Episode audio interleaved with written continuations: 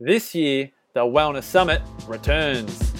95% of the people you know out there want you to play it safe. They don't want you to jump over fire. You can get burnt. They don't want you to live the life that you were born to live. You've got to remember that if you're cooking food, you want to love it. You don't want to be thinking, oh, I don't want to have to prepare another meal for my husband who doesn't appreciate it. I don't have to prepare another meal for my wife who just doesn't care. She just wants peanut butter on toast. Wake the heck up. You are where you're at right here, right now, because of all the choices you have made up to this point. Now, I didn't know what to do with being blown up. I didn't know what to do with that until the psychologist told me, you're going to have post traumatic stress disorder, Karen.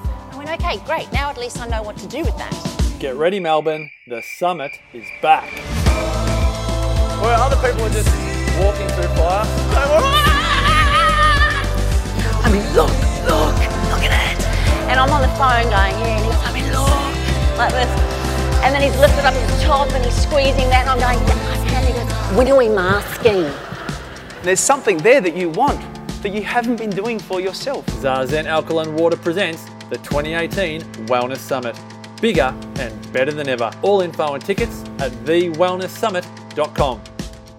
TheWellnessCouch.com, streaming wellness into your lives. Welcome to Wellness Women Radio for the women with big dreams who dare to be different and who want to thrive in health, work, and play. Dr. Ashley Bond and Dr. Andrea Huddleston bring you a weekly podcast to help you master true health and create an exceptional life. Hey there, wonderful listeners around the world. Thank you so much for joining us again this week on Wellness Women Radio. I'm Ashley. And I'm Andrea. And this week we have an extra special guest for you. This is a topic that we've uh, alluded to in quite a few different episodes, and the importance of uh, oral health is something we can't dismiss when it comes to whole health and well-being.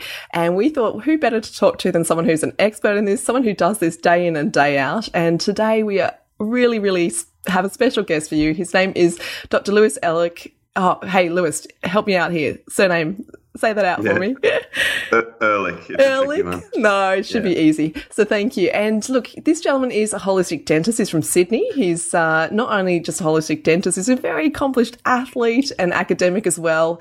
Um, he's done so much around the world in terms of his sport, education, really man of the globe, which is wonderful, bringing together all of the best teachings uh, from wherever he's been, which is such an extension of uh, knowledge when you really set yourself out and get what's best around the globe, which, you know, Andrea and I both do all the time. So it's a great gift when we talk to people who've done that as well.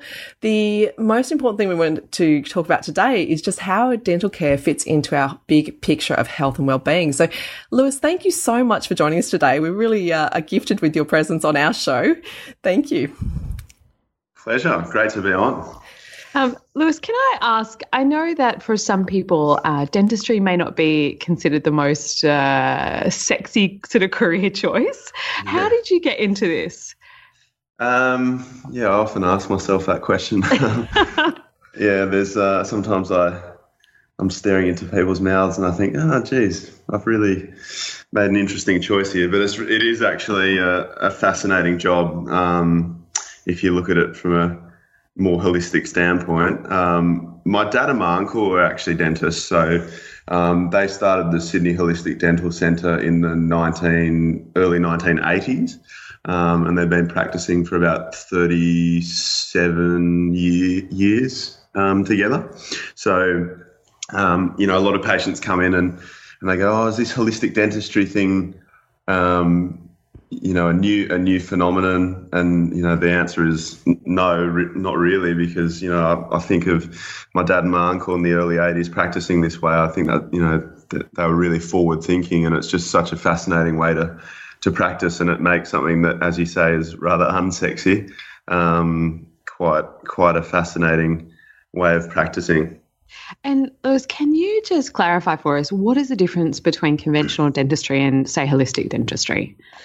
Well, basically, what we're talking about is you can focus on the teeth and gums in isolation, or you can focus on the teeth and gums that are connected to the person. And when you make that um, sort of distinction, then a, then a whole range of different areas of, of dentistry and general health open up. So we treat a lot of um, headaches, neck aches, jaw aches. We do obviously conventional dentistry, you know, fillings and extractions and all those sorts of things, but we also look at people's, you know, breathing. Um, we're on the lookout and treat treat sleep apnea.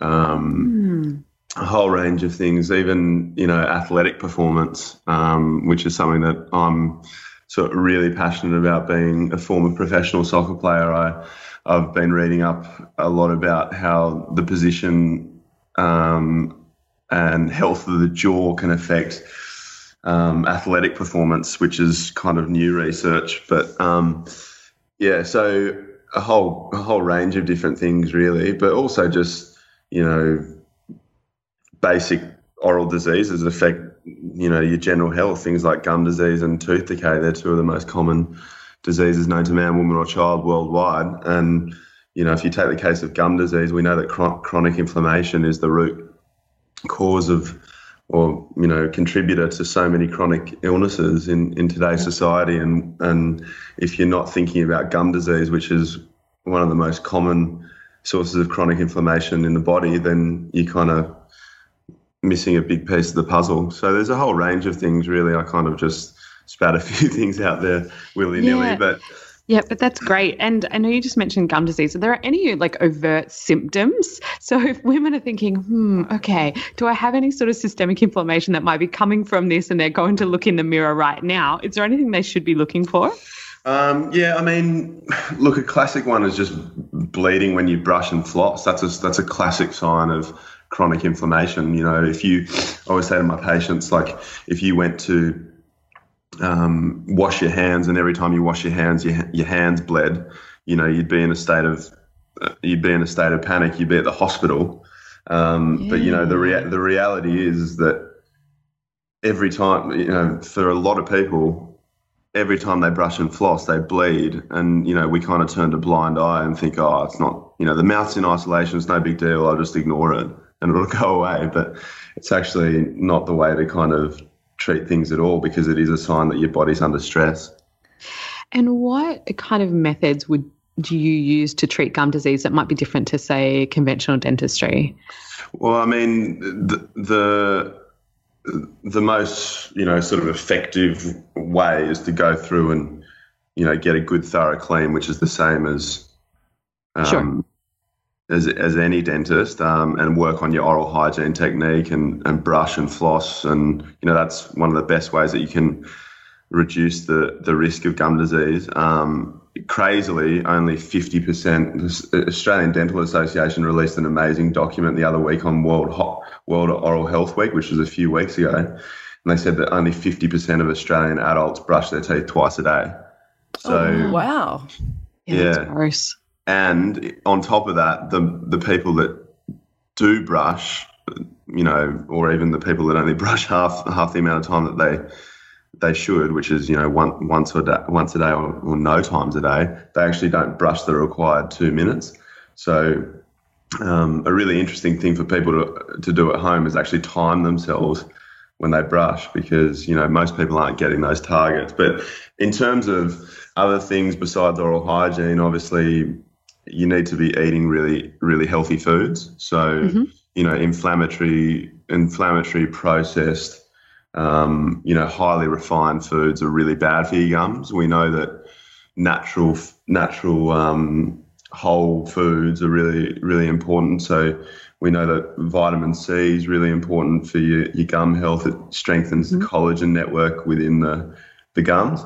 Um, we know that foods that are high in vitamin A, D, E, and K, so the fat soluble vitamins, are really important for your teeth, but also the very active chewing real foods. Um, you know, things that you actually have to break down. Everything's soft, sticky, you know, refined. You know, all these sorts of foods are really poor for your for your, for your oral health because if you're actually chewing hard foods, you're stimulating a lot of saliva, which is protective for your gums and teeth. Um, But it's also putting your jaws to work um, and your teeth to work, which is which strengthens them. Um, and then foods high in fiber as well are really important because foods high in fiber will actually produce more saliva, and that has a flushing and lubricating effect, and it's also antibacterial in the mouth. So, yeah, there's brushing and flossing, but there's also a dietary component.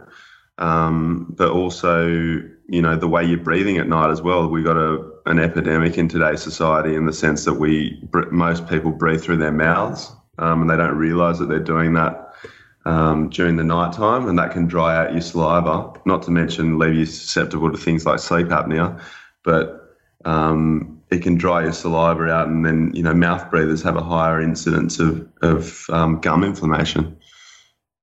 And Lewis, is there any uh, particular reason why there is such an epidemic of sleep apnea now? Uh, look, a range of things. We've got a we've we've got.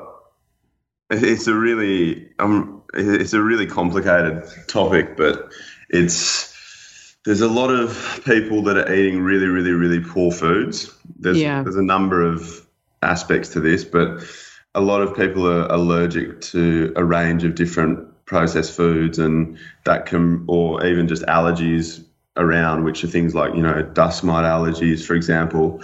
Then you know if that's in your bedroom, you're more likely to clog your your your nose up, and then you you'll revert to mouth breathing, and then if you mouth breathe, then you your your teeth will start crowding, and because your tongue's actually meant to be at the roof of your mouth, breathing through your nose, and that's actually your best orthodontic appliance that we have. So nature gave it to us that if the tongue's up at the roof of the mouth, if you can ima- if you can imagine that, um, then your cheek pressure pushing inwards, your lips and your cheeks exert pressure on your teeth.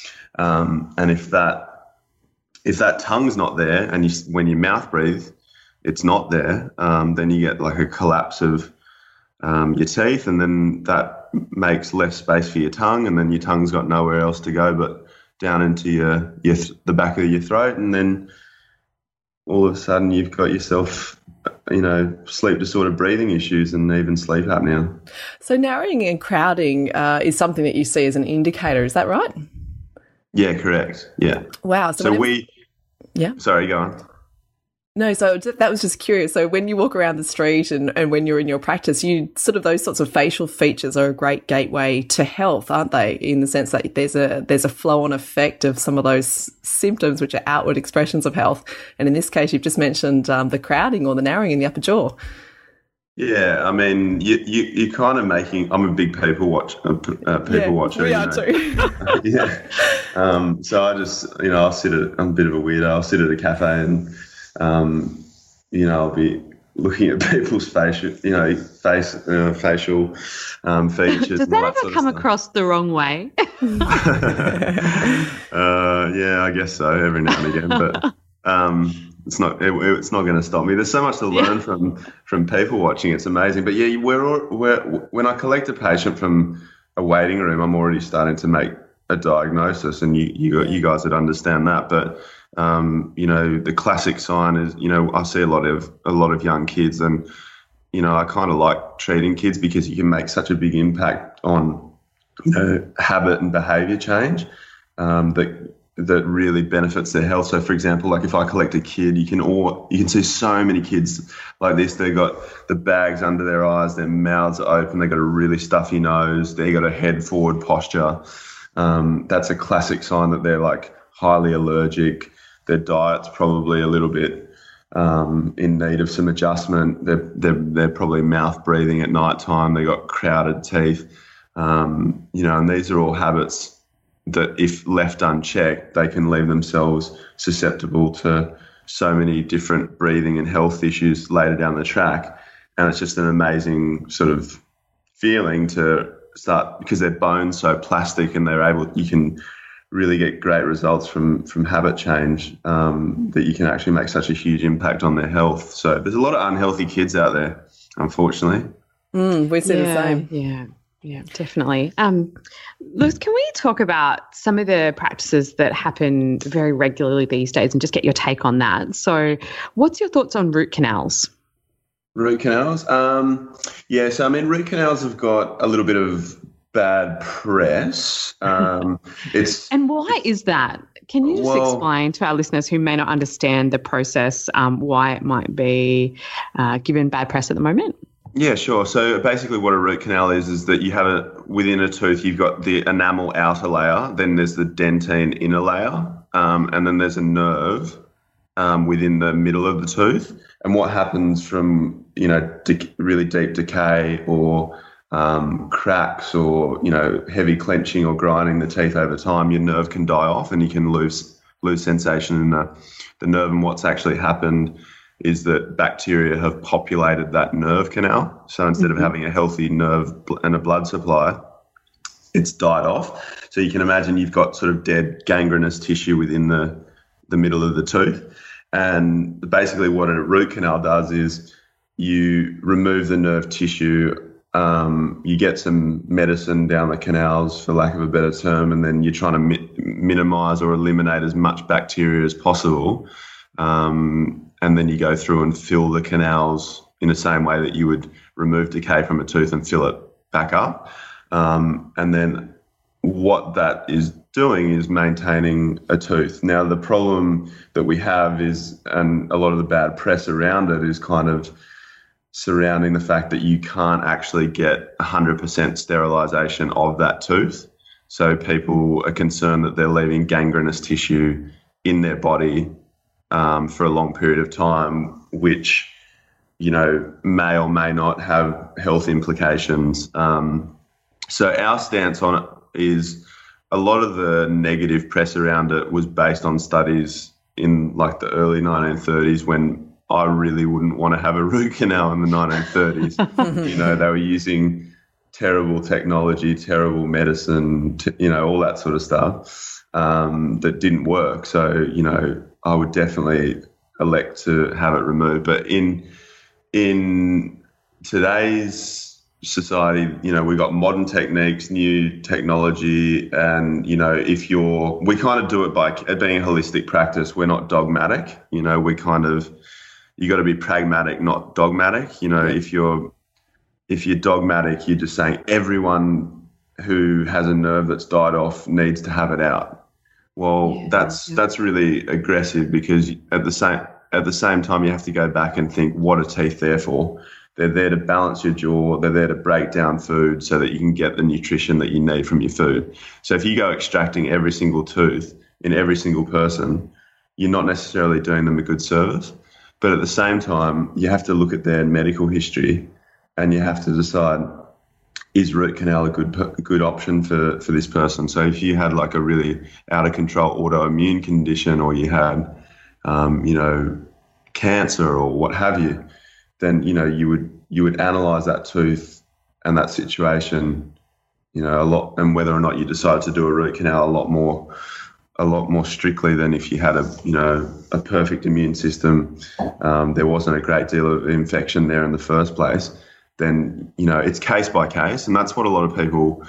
That's what that's what we mean by being holistic is where you look at that individual and you decide is this the right treatment for this particular individual, and if the answer is yes, you go ahead with it. If it's not, you don't. But you also give the people pros and cons to make up their own mind because there's also other options beyond root canal.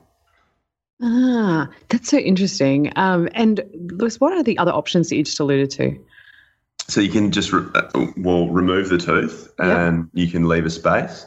Mm-hmm. You can remove a tooth and then do a bridge. So that's where you do kind of two crown preparations on the teeth either side, and then there's like a fake tooth in the middle, so it's fixed in place.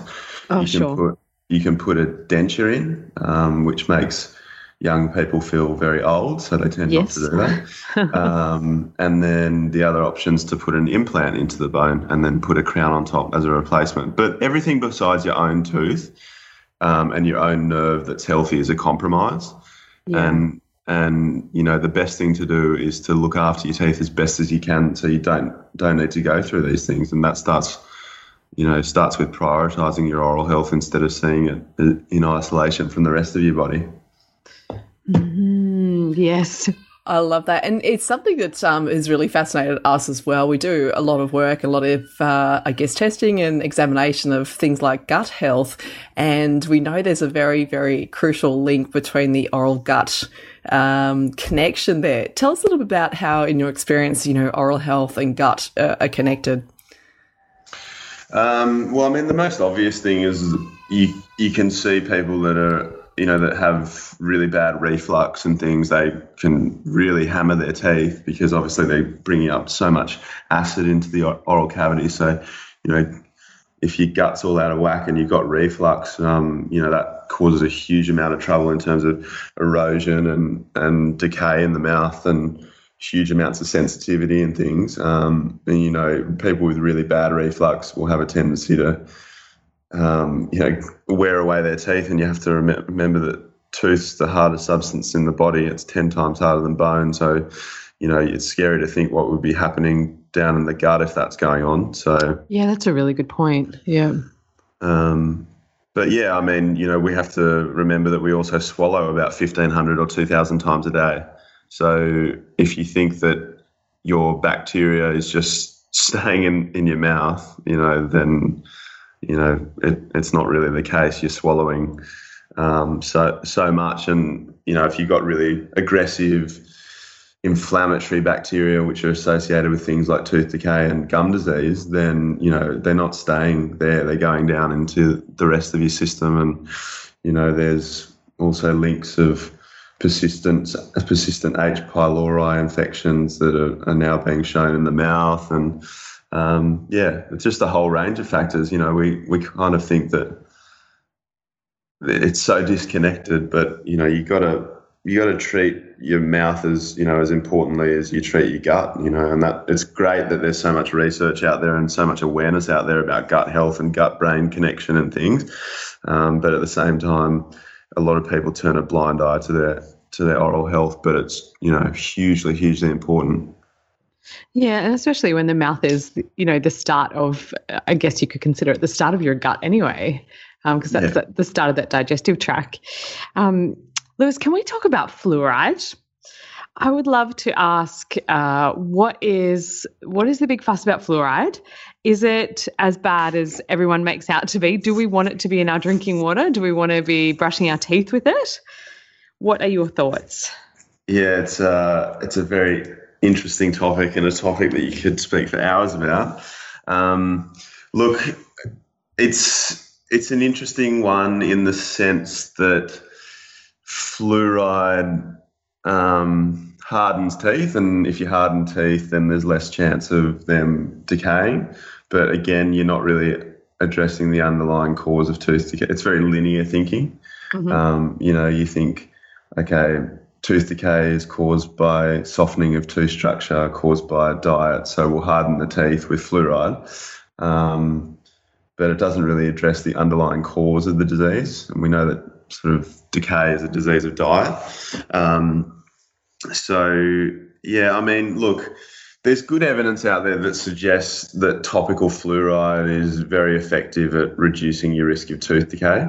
So, you know, if you if you talk about topical fluoride, you say things in in, in toothpaste and things, it's again case by case. So personally, I don't use a fluoride toothpaste because I'm really, really fortunate to be able to get regular checkups. I've got other dentists that work with me. Um, my diet, um, you know, for the vast majority of the time is is you know pretty good. Besides my little chocolate session I had last night, um, but um, yeah, I mean, if you if your diet's really good, your gut health's good, your um, brushing and flossing effectively, you're regular at the dentist, you know, then, and you don't have a, you know, a, a history of a lot of tooth decay um, and fillings in your mouth, then, you know, I'd be comfortable supervising that. Um, but then again, if you want to go natural, um, and then you're having a liter of Coke every day and, um, you know, I think a little bit of topical fluoride's the least of your problems if you're drinking all the all, all, that soft drink all the time. So, um, you know, again, it's case by case. I've got I've had a patient who um, had oral uh, had a, a, cancer of his parotid gland, which provides a lot of the saliva in the mouth, and his mouth's like a desert. So, you know, saliva is really important to neutralize acid. We've all seen those, you know, extra chewing gum ads and things where you know, the importance of saliva to neutralize acid. Um, and this guy literally had zero saliva. And every time he came in, he had more and more tooth decay and you know we had to extract a tooth and then we had to extract a tooth and then you know he's losing his ability to chew so you know i'm actually doing him a disservice if i'm not giving him fluoride you know um, because if i can stop that decay then he's going to keep his teeth then he's going to be able to chew his food and then he's going to be able to get nutrition that he needs to stay healthy after a, a bout of cancer. But then I've got another person that's 43 years old, has never had decay in his mouth, lives a really healthy lifestyle, is all over it. You know, he's he's really good with his diet. He's never had a hole in his life, like inspirational, really. And he uses a he uses a natural toothpaste, and you know, I'm all for that because it's case by case. Um, but yeah, I mean, absolutely. and are there detrimental health effects to, say, consuming fluoride from the water? Yeah, I mean, look, there's there's a, whole lot of other nasties in in in toothpaste as well. I'll just just quickly touch on the Yeah. toothpaste before Yeah, I before I move on it. But yeah, there's a, there's a whole lot of other nasty stuff in you know there's foaming agents and you know you know um, some metal metals things that you try and avoid. So if you're going to use that, you've got to be really really really diligent with your your rinsing. Um, and you know, it always makes me a little bit nervous where it says "do not ingest." You know, if you can't ingest something, then you know that's that's pretty worrying. Particularly, like I've got two little nieces, and I you know I watch I watch my three year old niece brush her teeth the other day just just for um just to Because see you're a dentist and it's what Yeah you do. yeah, exactly. And uh, my brother was getting a little bit nervous, um, well, feeling the pressure there. But um, yeah, she, you know, she, I was watching her and I was just like, she was just like popping it in the mouth, and you know, she definitely swallowed a whole bunch of it. So you got to really supervise it, um, and you know that's a, that's a problem. You know that you don't want to be ingesting some of that stuff. So um, I would always err on the side of natural toothpaste where possible, but you've got to work on your diet and you've got to prioritize it. With water fluoridation, there's a couple of issue issues there. Well, it's it's not an even spread. You know, we kind of live in this kind of health bubble. You know, a lot of like-minded health practitioners. Um, you know, we kind of think that everyone thinks that way, but the reality is, like, I've lived in the, I've worked in the public sector, and I've worked down in Launceston, Tasmania, and treated, you know, meth addicts, drug addicts, you know, really low socioeconomic sort of classes there, and um, you know, their diet is shocking. The ability to get behaviour change by seeing them, you know, once every six to eight months, you know, is pretty, you know, impossible. And then you think, well, you know, that's where fluoride could have a, you know, have a role. But you know, if you take a step back, um, and you think that everyone was really in tune with their health, it's actually a couple of issues I have with it. One is that you know when people come to see me as a dentist, they're they've got informed consent. You know they're they're consenting to be in your chair. They have made that decision to come in, whereas no one's really consented or asked me if I want fluoride in my water. So from a political standpoint, that's a little bit controversial. I mean, the other thing as well is that we've kind of got an underactive well, we've got a thyroid problem in this country. Um, and, you know, underactive thyroids are just one of the more common things that I see in our medical history. Um, and if you go back to um, high school chemistry, you, you think about the halogen groups on the per- periodic table. There's iodine, chloride, and fluoride, or Mhm. fluoride. Um, and you know we know that iodine is so important for healthy thyroid function. Um, am I correct in saying that? yeah, yeah, absolutely. Yeah. Um, and you know they compete for space with you know for uptake in the thyroid. So fluoride, chloride, and iodine, and fluoride outcompetes both of those things. So then you have to think, well, is this underactive thyroid epidemic in the country and globally? You know, is that contrib- is fluoride in the water contributing to that? And I mean, you know, if you're ingesting it so often, because you should be drinking a lot of water during the day, then you know it's hard to think that it wouldn't be playing a role. And then, um, you know, are there are there other ways to kind of treat that? You know, that's a problem with looking at the mouth in isolation. Mm, that's really interesting. And I love that thyroid connection as well because you're absolutely right. I'm seeing that in women at the moment in like epidemic proportions as well um, with that, that underactive thyroid. Mm. Yeah. So, I mean, look, it has a role and you have to be case by case, um, you know, with your, with your use of it. Um, but that's what, like I said, that's what's being that's what being holistic is all about is looking at that particular individual and that individual circumstances, and then you pick the what you think is the right call for that person. Yeah, awesome, Ash. I think you wanted to jump in there, but your mic was off.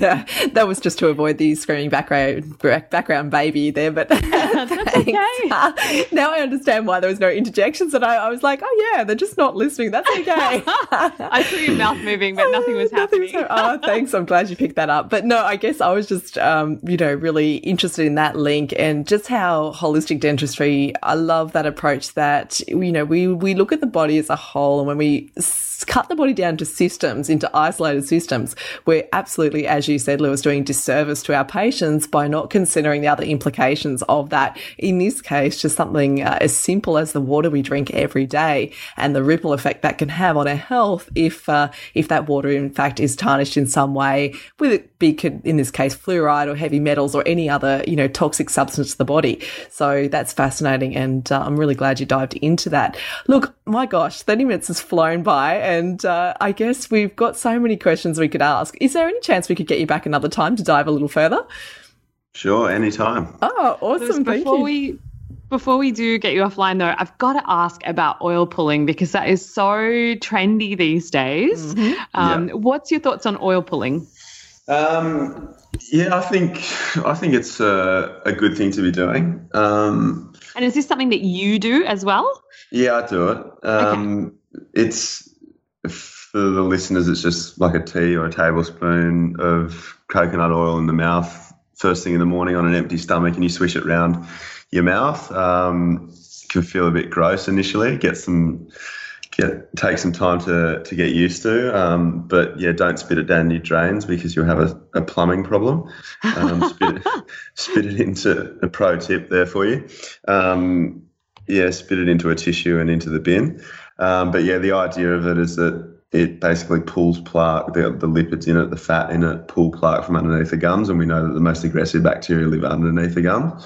Um, so basically, you're just pulling that plaque from underneath the gums, and it also reduces um, the amount of bacteria that causes dental decay in the mouth, and it's got some antibacterial effects, and um, it's a bit of a detoxifier. So yeah, I mean, there's only small studies out there about it, but you know they're pretty pretty positive um, as a whole. And yeah, it's a good thing to be doing, and it's a subtle subtle tooth whitener for some people as well. But we've seen good results with people with gingivitis and you know some mild gum disease. Doesn't work so well when you've got sort of rampant aggressive gum disease, but it's it's not a bad for, bad thing for everyone to be doing.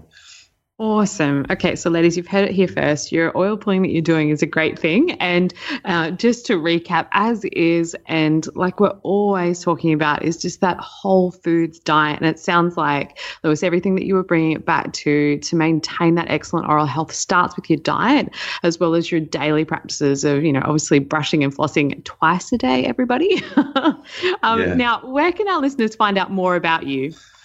Uh, well, I practice at the Sydney Holistic Dental Centre. Um, So that's pretty easy to, to Google, and we've got some good resources on our website.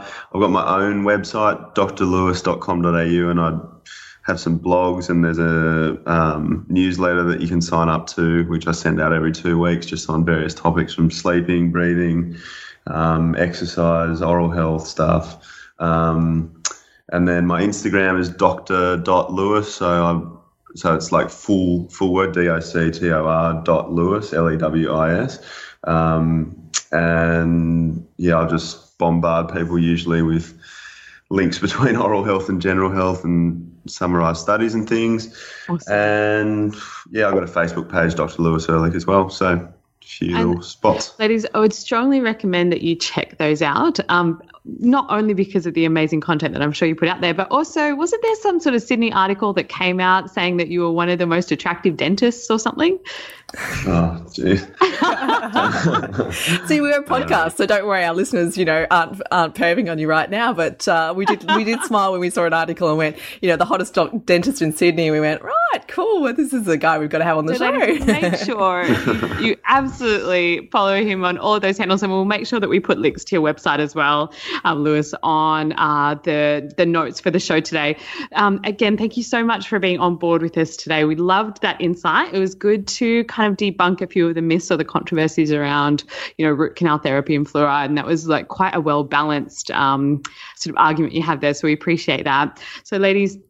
We hope you've enjoyed this episode of Wellness Women Radio. Uh, make sure that you are co- connecting with us on Facebook. So, facebook.com forward slash The Wellness Women.